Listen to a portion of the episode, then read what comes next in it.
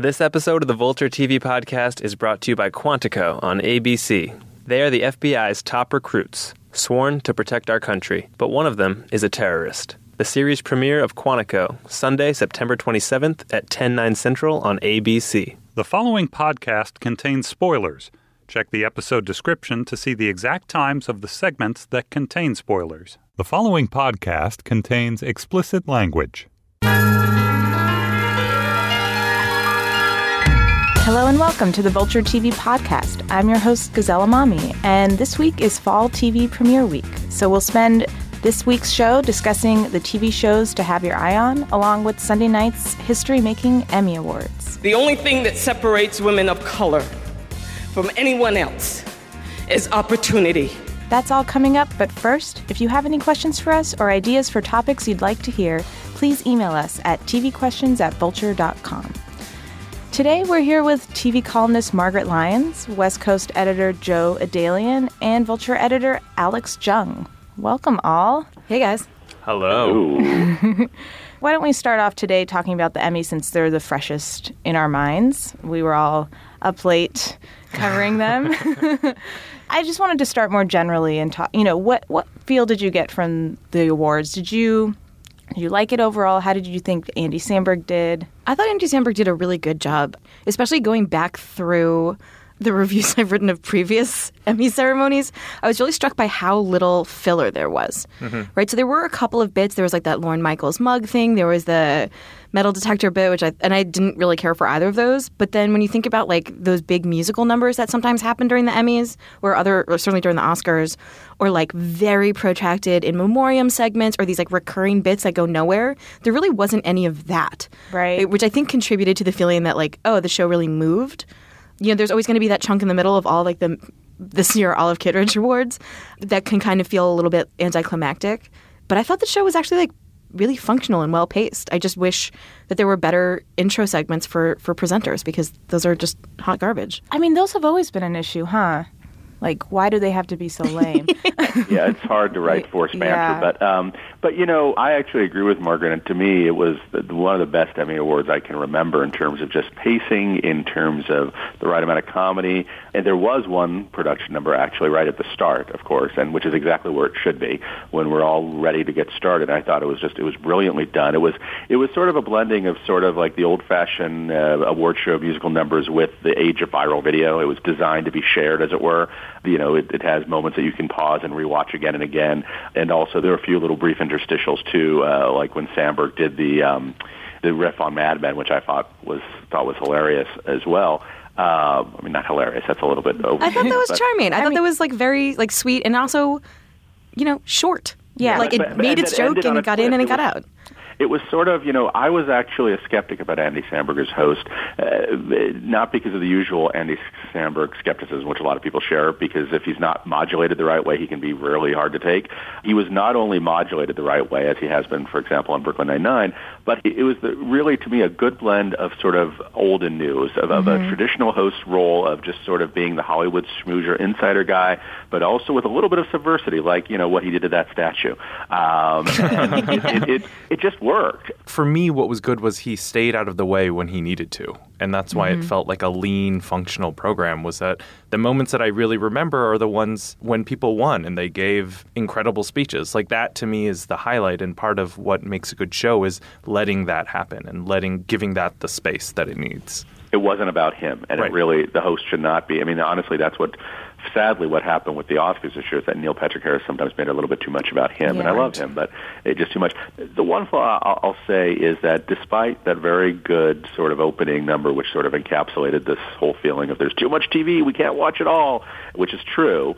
Um, and it's going to be increasingly a, pr- a problem for shows like the Emmys to sort of to give everything in, that's going on in TV their due because there's just so much of it. At the same time, I do think if I'm one of the broadcast networks, in addition to the fact that you know they won no awards, three to be exact among four of them on camera, there wasn't enough of a sense of I would have I would have liked to have seen just a little bit more beyond the finale tribute of of what happened this season in TV. There weren't enough riffs on Scandal or How to Get Away with Murder, which are big shows. There was nothing on The Walking Dead, which is the biggest show among adults under 50 on TV. Mm. You know, Game of Thrones thankfully sort of gave some relevancy to it because it's a big show, but even still Game of Thrones is is only a fraction of the audience that watches, you know, Walking Dead on AMC or, you know, the Big Bang Theory, or, or God forbid NCIS. You know, you did have LL Cool J pop up briefly, but I'm not saying that the Emmys need to lean into the old broadcast roots because TV is so much more than broadcast now.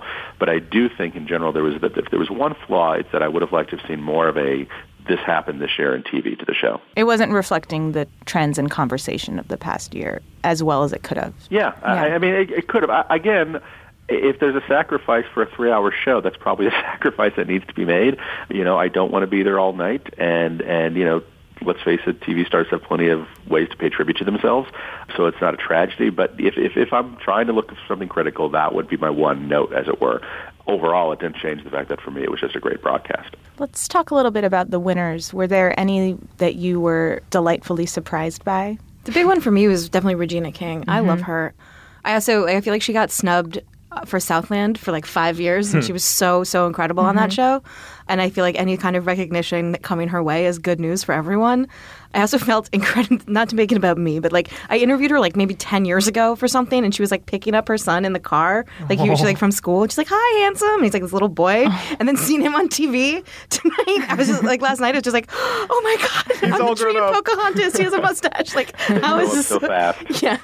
Um, so I was, I was really excited about that, especially because that was a pretty competitive category and, and I didn't expect her to win. And yeah. She did not expect it. No. I don't think anyone did. I mean, the best moments at award shows are when people are truly moved. Yeah and feel, you know, it's, I mean, why else are we watching these, you know? like, you, you kind of wait for those real moments. And it was such a great win for ABC and their strategy. You know, American Crime did not get great ratings, but it's getting a 2nd mm-hmm. season. And, you know, God bless paul lee for all the dumb mistakes he makes.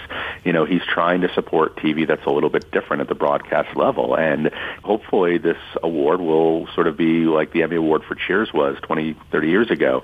Cheers was a low-rated show. It got the Emmy love, and that actually convinced some people to check it out it's a much different universe now, but maybe this will get people to say, oh, maybe I really should should catch up on this show that I've heard about. Or not. I don't know. I didn't watch it. Margaret, did you watch the whole thing? I did not care for it. I love the Regina. Regina was great, but uh, yeah. show not. So show is missed. Uh, well, I mean, these awards are really about like symbolic wins to me mm-hmm. often. Like it's a little bit less about was this actually the best performance or was this actually the best show, but like what sort of historical moment are we meeting or what sort of symbolic value does it have that it wins? And so it makes sense that something like Game of Thrones wins now after it's sort of been snubbed for so many seasons. And also Viola Davis winning to me was less about how to get away with murder and whether she was really the best actress and more about the fact that she met the historical moment. and I couldn't think of anyone more perfect in that sense. Let's talk about that a little. For those who aren't aware, Viola Davis is the first African American woman to win for Outstanding Lead Actress in a Drama. And we have a clip here from her speech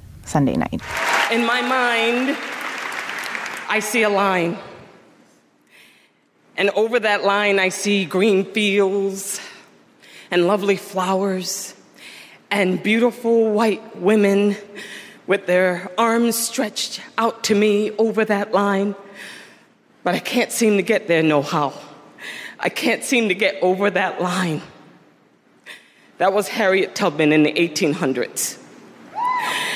And let me tell you something the only thing that separates women of color from anyone else is opportunity.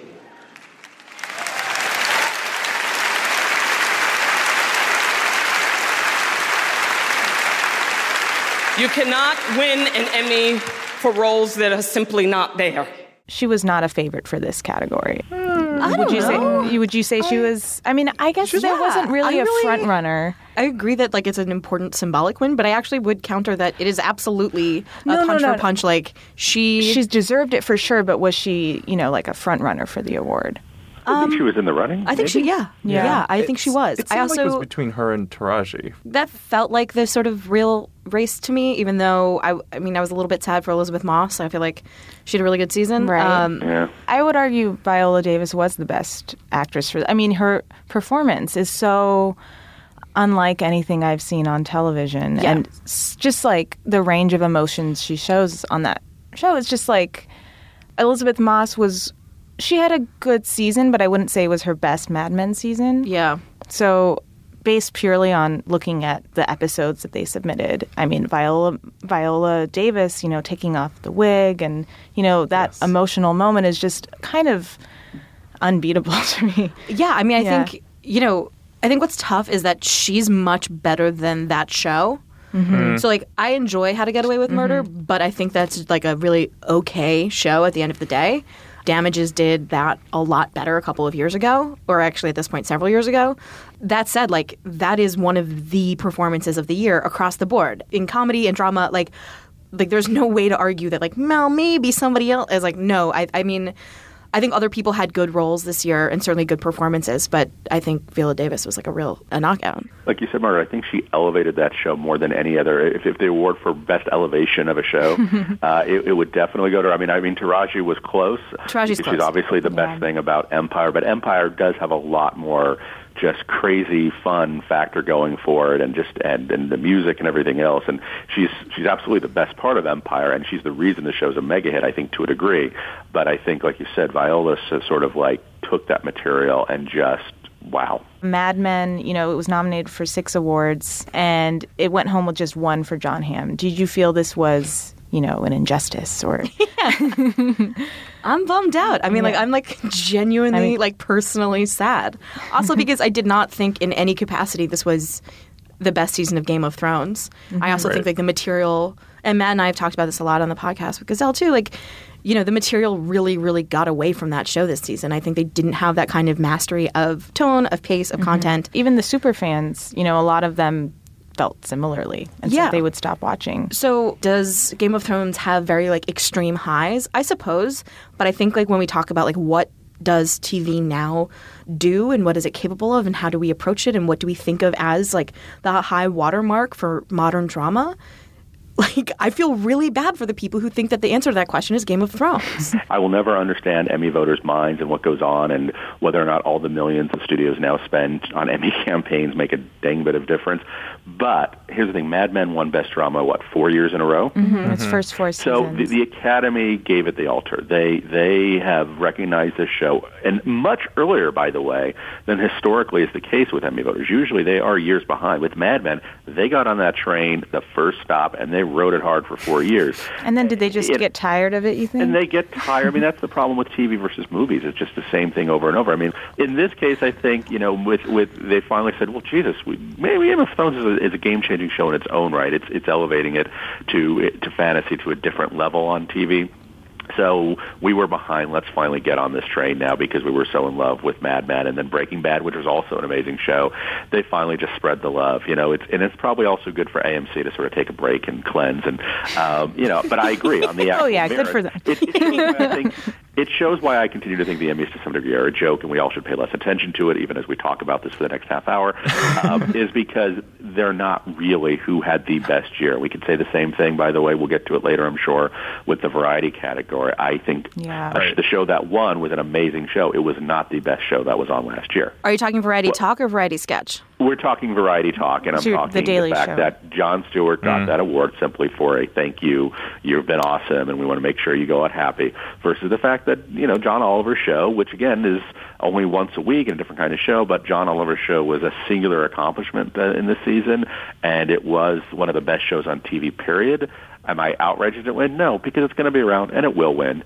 But like Alex said, it's about symbolism, and right now the symbolism was, "We miss you, John. Please come back." I mean, he's won so many times though. Like it wasn't like they had like not recognized his contributions. Right, but I think it does represent maybe how they feel about him. Like this, Yeah. al- like there's already this nostalgic feeling around Jon Stewart. in terms of like the the symbolism, I guess, then Veep feels like a strange comedy win to me. Even though I think that show is excellent. Yeah, I just I felt like like I was it's so weird to be like, how dare Veep, this like superb, amazing specimen, but I was still like, oh, Parks and Rec. yeah. Right. like even or though even transparent. yeah, no, for Even though sure. that doesn't feel like a comedy. It doesn't to feel me like- No, it, it's definitely not. a comedy. Um, although It's like what, it feels so weird arguing about these things because it's like we're Right. we're arguing within this strange context where nothing makes sense. What about Olive Kitteridge? You guys obsessed yeah, with it? Yeah, right. I was gonna also No, I feel shamed because I didn't I watch know. it. Margaret, haven't you've, all of it you've watched of it. it. Tell us I what did you watch think. it. So I think it's excellent, but I myself did not care for it at all.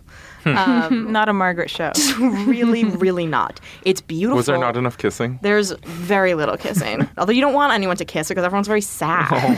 so it's, it's beautiful, it's meditative, it's extremely thoughtful. I think that's sort of like Lisa Cholodenko style of She's she's the director. she has this very like cozy, lived in style of like very much feeling like you're sitting at the dinner table with whoever you're having dinner with in the scene. It's very immediate.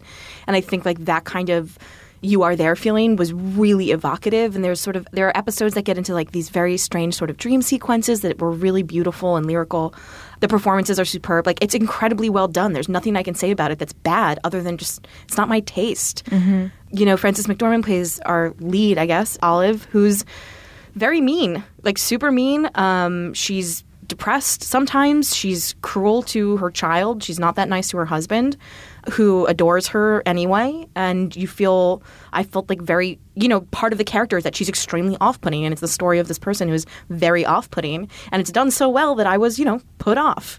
Um, effective. like, so uh, as much as I can like recognize its merit, which I you know, ten out of ten, like it's extraordinary. I can't imagine circumstances under which I would want to rewatch it. And what's also interesting too is the disconnect. Sunday's Emmys were the least watched ever. You know, it was a combination of the fact that it was up against football, a new episode of I believe Fear the Walking Dead on AMC, uh, but also let's face it, not only is Andy Samberg not a huge TV star, but the shows that were nominated, the ones that won, were not exactly shows that people watched. Olive Kitteridge had really, really low ratings even by HBO standards. Yeah, dozens of Um, people have watched that. uh, exactly, and Game of Thrones obviously is a big hit, but Veep, on the other hand, very low rated. So you know, uh, there's nothing wrong with that, except that um, once again, the Emmys do not necessarily reflect what everyone's watching.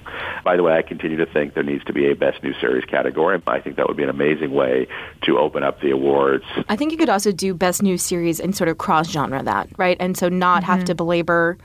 You know, I think for maybe in its first season, a show like Orange is the New Black, which doesn't comfortably fit, or Transparent, which doesn't comfortably fit either as a comedy or a drama. You know, there's like credible ways you could categorize it as either, and the Emmys. You know, like at the end of the day, you have to decide some kind of standard, and they picked half hour versus hour, and okay, like that's as viable as anything else, I think. But I think shows like that would have it'd be interesting to see if they competed in a sort of de-genred category, like how Yeah. they how they would do. I'd watch that. I also think best new show would. Ha- I mean, Transparent's way up there, but Jane the Virgin. Oh, Oh, yeah. Come on, give it Right, some love. so like I, you know, watching Gina Rodriguez on stage last night, I was like, oh, someday you're gonna be up here for another, I know. like, like collecting an award. She looked like a Disney princess. I loved it.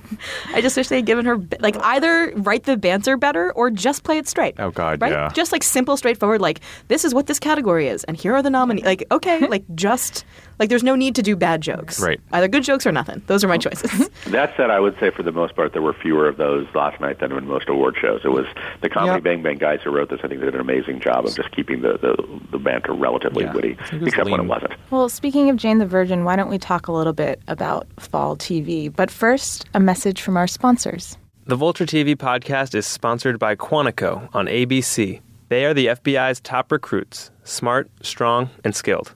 But when a massive terrorist attack strikes in America, the FBI discovers its greatest fear that one of these Quantico recruits is a terrorist. Which one is behind it all and became a traitor? It's an edge of your seat drama with twist after twist after twist. Priyanka Chopra stars in one of television's top new shows of the fall, the series premiere of Quantico, Sunday, September 27th at 10, 9 Central on ABC. So this week is officially premiere week. We've got I know you can see like The Gazelle's fear in my eyes and my eyes. eyes are just like no more, no more. Yeah, we've got Empire, Scream Queens, Ryan Murphy's new show, you know, Scandal, How to Get Away with Murder, come back. The Muppets premieres, Big Bang Theory, The Muppets, yes. uh, Fresh off the boat, mean- Blackish. yeah. So all the ABC shows are basically back. like- but then also we have the premieres of Blind Spot, Limitless, Minority Minority, Report, Heroes Reborn, Rosewood. Wood. I'm getting tired just listening to this. Yeah, I had Black- to watch all yeah. of them. Well, that's good because now- that's my job. yes, we can talk about it. Are there shows you're excited about? Like, let's talk about the network shows first. What do you think of the Muppets? So for people who haven't seen all of the like really gruesome marketing, the setup of the show is that the Muppets are writing a late night show that's hosted by Miss Piggy, and it's like a sort of mockumentary style comedy about that. And so we have, you know, this sort of office style talking heads confessional to the camera. It's done by the Muppets. Um, there are a lot of celebrity cameos.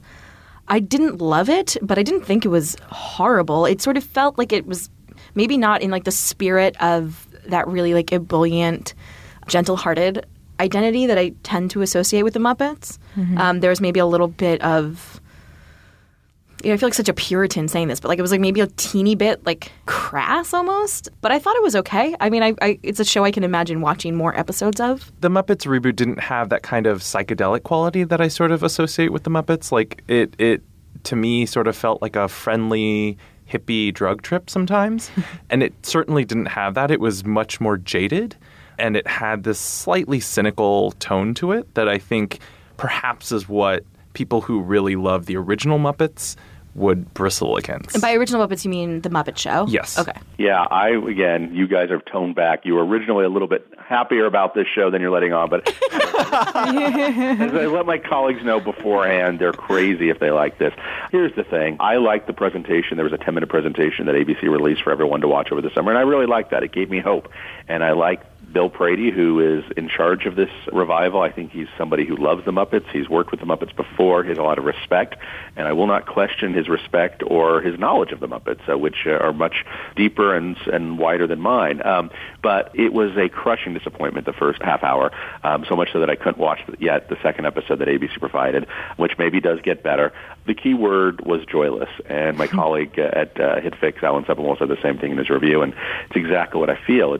I don't need the Muppets to be for kids.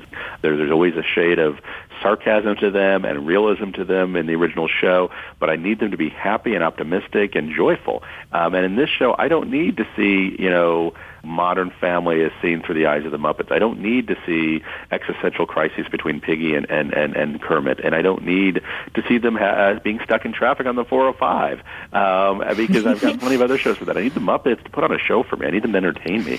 I need them to face some real problems, but be happy about it. And gosh dang it, I want some sort of performance, not uh, not 30 seconds of a crappy band at the end of the first episode. I mean, it's it's it's not um, that's not why one watches the Muppet Show. And and the bigger problem is I feel like it all feels ultimately rushed and not fully thought out. And that's what happens when, uh, as has been well documented now, you know, the head of ABC, Paul Lee, who I praised earlier, uh, decides, no, I need this show now. Uh, for those who don't know, the show has gone from pilot to series in, in, in, in, in execution in six months, which is fast even by TV standards.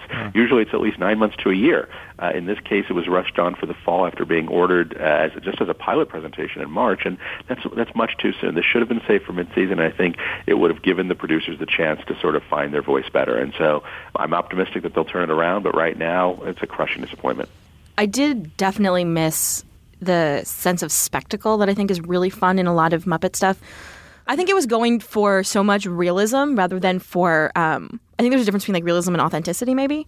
And, and so it was like, oh, this is very much like human life. And it's like, mm-hmm. oh, I don't actually need the Muppets to articulate moments that are very much like human life. Mm. What we need is that sort of ability to rise above that or get beneath that because mm. that's like one of the gifts of something that has so few expressions, right? Is that you're able to interpret your own ideas right? Just from Kermit turning his head sideways or from the, the mouth hanging mm-hmm. open a teeny bit. So much of what you're reading from what the Muppets is giving you is from yourself, right? That's like what puppetry is for. Like having them articulate, like, oh, it's an awkward dinner with my parents. And it's like Fozzie and his girlfriend and stuff. And it was actually just like a straight mapping scene of racism. And I was like, oh, I don't know if I know that I need the Muppets to do this. Right. I thought No, it was. do it with a song. I mean, the other thing is there was there was actually a meanness to some of the Muppets that I've never seen before in any in, in any previous Muppet incarnations. I mean, there are times not only was Miss Piggy aggressively mm, her worst that she's ever been, not in a comical way, but just really just like the worst sort of like it felt way too real, like a Hollywood diva, as opposed to a comic diva, which is what she's always been. But even Kermit, Kermit does things against Piggy that are just sort of like mean and sort of uh, you know in terms of going against her and, and they're they're without giving too much away. And again, this is a Muppet Show, not uh, uh, the new season of Fargo. Um, you know, that they fight over like whether or not a certain guest is going to be booked, and and and at the end, it's revealed in a very interesting way. By the way, that if this were a human sitcom, maybe I'd say, oh, that's okay. But Kermit being petty and small, even though he is, of course, by definition small, um, it just it just felt wrong and and and and I just I just cringed and maybe it's uh I'm 44 maybe it has something to do with somebody who grew up watching reruns of the Muppet Show in syndication but it just um it was really a, a really big disappointment. Have I Man, said that you've enough? soured me on this Yeah. show. Now I hate Muppets, it too. they're just like us. yeah, in the most Exactly, and depressing, don't want them to be crappy just ways. like a- yeah, it's like yeah, Kermit's I'm- a terrible, unsupportive boyfriend. Piggy is He like really is. demanding and out of control. Skeeter gets the short end of the stick as always. like I just, I just want to I want to turn on the Muppet Show and smile from beginning to end. That's what I want. And by the way, the first Muppet movie, the one from Jason Segel, who it still amazes me, has not been put in charge of all I things felt Muppets so after sad that there was. I was like, oh, I wonder if Jason Segel's involved. It's like, nope. No, and he Oh, wasn't in the second movie, which which Yeah. is by the way the reason the second movie was awful and tanked at the box office was because he wasn't there. And it's almost like Jason Segel got it. And and you know I hate to say it, I would much rather that Jason Segel just spent his life doing the Muppets from now on. he would be a great addition to the show. And the fact that he doesn't even make a cameo, it just it's it's sort of sad. And I just I feel like Disney's denying the inner joy of these characters, and that's that's what it should be. And by the way, yes, a little variety. Why are networks so afraid to put on a little song and dance? We saw the same thing last week. We already had Best Night Ever with Neil Patrick Harris, um, and and even though our critic Matt Zoller Seitz admired the physicality of the performance, uh, again, there's no joy, no no happiness in that show. Just a lot of look what I can do. I do think the Muppets has an incredibly tough challenge, which is that everyone has their strong associations with what the Muppets are, and I think a lot of people have common ground there. But I'd I'd be surprised if anyone had identical associations, you know. And so people have like certainly I think uh, Sesame Street is going to play like a large role in the popular imagination of the Muppets for people of a certain generation. And then people older than that, like Sesame Street is not as relevant a part of their sort of like Muppet construct. And then I think depending on how into the Great Muppet Caper you are or whatever, like like there's different point you know like my friend dan played somebody's getting married at his wedding right? Like this is like oh this has like great importance to him and and then he has like much stronger associations with that movie than i do because i was much more of a fan of the show. Like on my phone i have like musical clips. If you want to hear like joan baez sing will the circle be unbroken with the muppets i can play that for you in like in a minute because i have it on my phone because i listen to it recreationally kind of a lot. Like those are my strong associations with it. And like none of us are wrong right? But like it's hard to meet everyone's challenge, right? Everyone's standard of what the Muppets are and what the Muppets do. I don't get the Muppets. Whoa! well, on that note, oh, Gazelle, uh, Let's move on. this is your shame. Ooh. I stopped at Mu- Muppet Babies. You know, I mean, I, I loved Muppet Babies, but I was a baby, so I haven't, I haven't quite, I didn't quite watch it as more of an adult. So I never, you know, I, I'm not saying the Muppets aren't good. I'm just saying I think you have to watch it at a certain point in your life to have that lifelong appreciation for it. Like, I don't think I can start getting into the Muppets now. This is also why I feel like it needs to go back to that that 70s that that version of it. You're right, mm-hmm. Margaret. There are a lot of different versions and incarnations, but that version is a joyful, variety-ish, comic, caperish uh, version. I think that's universal, and I think that's something that people always can respond to. Whereas the Muppet Show that I saw that premieres this Tuesday would have made a great, maybe 20-minute Funny or Die sketch. Let's imagine the Muppets if they were in The Office or Modern Family as a weekly series. It just it's so boxed in that you know I think people like Gazelle who have no inclination are going to say, well, why do I want to watch sort of a weak sauce version of Modern Family or The Office with puppets when I can just watch the real thing? Right. You said it, I mean, you do love Modern Family. Oh, yeah, you You're know so me. obsessed with it every day. You're like, Margaret, why can't you write another story about Modern I'm Family? Right. Chill. When the Emmys- Chill. I smell sarcasm. I mean, like, no offense to Modern Family, but like, come on. Well, why don't we talk about some other shows other than the Muppets? I think we should address Scream Queens. I enjoyed it. I'm not as attuned to Ryan Murphy traps as someone who watches more Ryan Murphy might be. I'm just not the the perfect viewer in terms of like understanding where the show is not being original. Or maybe you are Maybe that because makes, I think that does make it's you a much better viewer Right. because as someone who has who has seen all of Ryan Murphy's output, like God, every episode of all of it, uh, it's very familiar. Yeah. That said, like it's you know if you have in in your head like you can picture like what would it be like if Ryan Murphy made basically a combination of Glee and American Horror Story and a sorority kind of thing like it's exactly that Right. and, And so it- it is like poppy and nasty certainly like the visuals are charming and interesting and it's very done it's very camp it's very scary like i will say if you don't like horror this is not for Yeah. you at all Oh, I'm- really? Oh, Was it legitimately scary? it scared the shit out of me. like, and I Oh. like I hate. I didn't like that about Like, I hate scary stuff, and so like I know like my tolerance for being. You were scared? I mean, I guess I was more like there's, disgusted. There's there's like there are some gross out scenes. I was disgusted. There's like a spooky mask that is always scary. Come on, that is like the scariest shit. That's the only scary thing that's ever happened on True Detective was all those fucking masks. so like any scary mask is scary. Like I thought it was. It's very ominous. You know, we have a lot of that like don't go in there feeling. It's weird when scary moments are made funny. Like I think that freaks me out even more. there is like a, So a there's a sequence that is very it's both you know scary like our, our sort of serial killer in this red devil costume is attacking someone but there's also like a real comic edge to that Right. scene which I kind of liked. You know, yeah And yeah i mean i think you it know works. there's only that's really the kind of scene you only get from ryan murphy which Mm-hmm. is this just like full on go for it be as dumb as ridiculous as like take it everything to a 10 and so the campiness is at a 10 and the scariness for me it was like it was like pretty scary. And then it's also ridiculous right? Like it's really absurd and then it's also like beautifully composed and every eyelash is in place and every stiletto nail is like perfectly you know done up and, and we have like the perfect texting sounds and the perfect set design in the room. It's i mean if this is the kind of show you want this is exactly your this is your dream come true I thought it was reasonably well done, but I do think that ultimately its appeal is going to be limited. I think it's going to go, it's going to put Fox back into the females under 50, or maybe even under 35 audience that they've had on Tuesday night with New Girl and Mindy. I don't think it's ultimately going to expand their base much beyond that, Yeah. as much as Fox is hoping. That said, good for Fox. It's the only one of the few shows this season that on network TV that I even want to try to watch. I can't even bring myself to watch half of the stuff this year. It's not a slog like, oh, let's just remake Limitless or Minority Report or another boring hospital show or another conspiracy thing with, you know, tattoos and or or you know the, the player which is on NBC and it's going to follow the Blacklist, which is just sort of like a new take on the Blacklist. I mean, there's so much that's generic about this network season. So much that seems like, as Andy Greenwald, our, our friend at, uh, at at Grantland, has said, you know, just felt like the networks gave up. Nobody gave up with Scream Queens.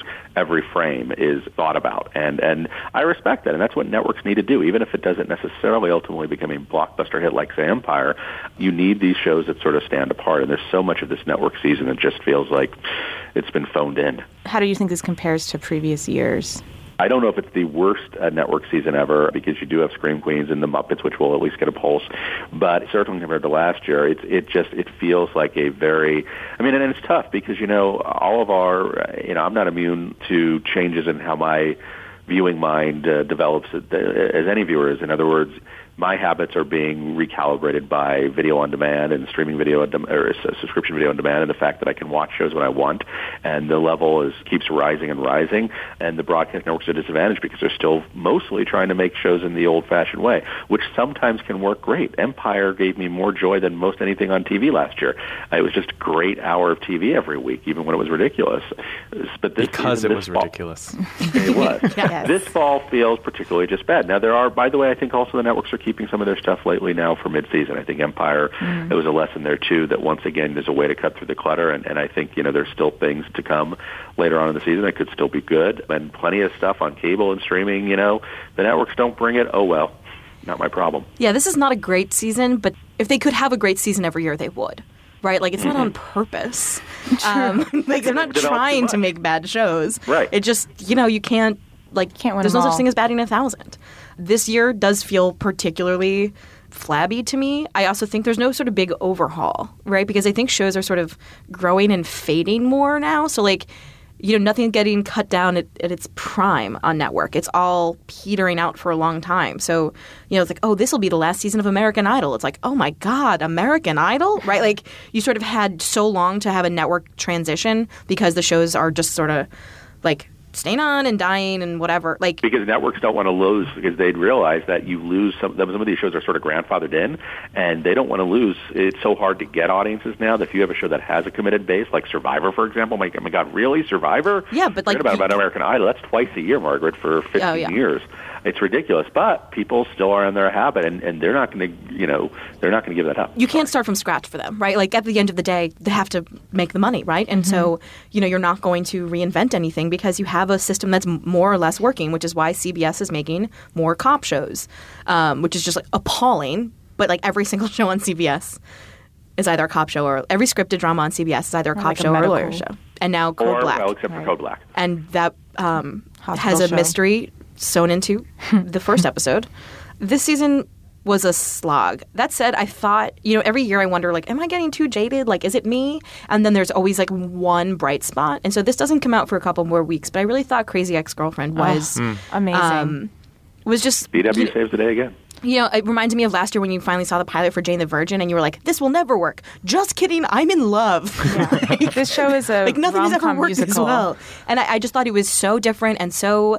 I mean, talk about joyful. Like there's even though there's, I actually think it takes mental illness pretty seriously, um, and there's a lot of like sort of serious understanding in that show. It has this real ebullience and just like brightness and and I couldn't wait to watch another episode of that, you know. And so as much as I think like yeah, you know, not not everyone else has seen every single network pilot for the last god 15 years uh like 10 years i've seen every single network pilot right? So like my idea of like this is repet- repetitive. It's like well i've seen all of them. Yeah. yeah like probably other people who've only watched a handful don't feel so burdened by he's a cop but he's sad. Um which I feel really like really really done with at this point.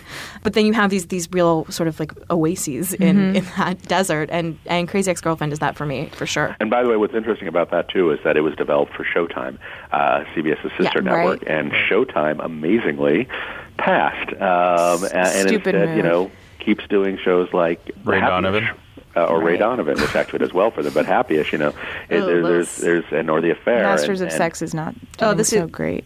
This yeah, well, it's it's, it's sort of weird. It used to be that um, cable was the place where network shows that were too good sort of went to thrive. It's sort of interesting. CW Yeah. has reversed that dynamic, and uh, somehow, uh, you know, basic. I think premium cable has sort of gotten into its own head about what ooh, what a premium cable show should be, and they get sort of limited by that. And the fact that the, the development executives there would pass on that, and CW would would would take it up. That's great. Alex, are there any shows you're particularly looking forward Well, to? I didn't watch as many, obviously, as Margaret has. but I, I, as I was sort of flipping through the, sh- the new shows, the one I was a little surprised by actually was The Grinder.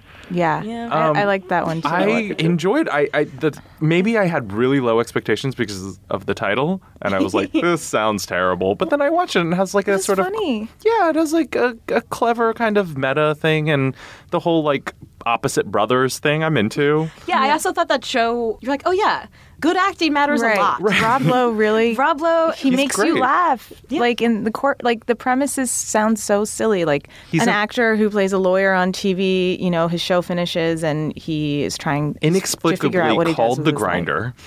right. He, the show he was on was called The Grinder, and he his brother is a lawyer, and he decides, hey, I'll become a lawyer too. And you know, it's so gimmicky, but it also is so ridiculous in a, in a way that the right, you know, writing and acting could pull it off, and really seemed to work at least in terms as far as the pilot I goes. enjoyed I the pilot. Yeah. No, I thought I it really really liked it. Like it, like it. That's I like when a show is working hard. Yeah. Right, and they're not sort of feeding you generic jokes, and it's not obvious like shtick stuff.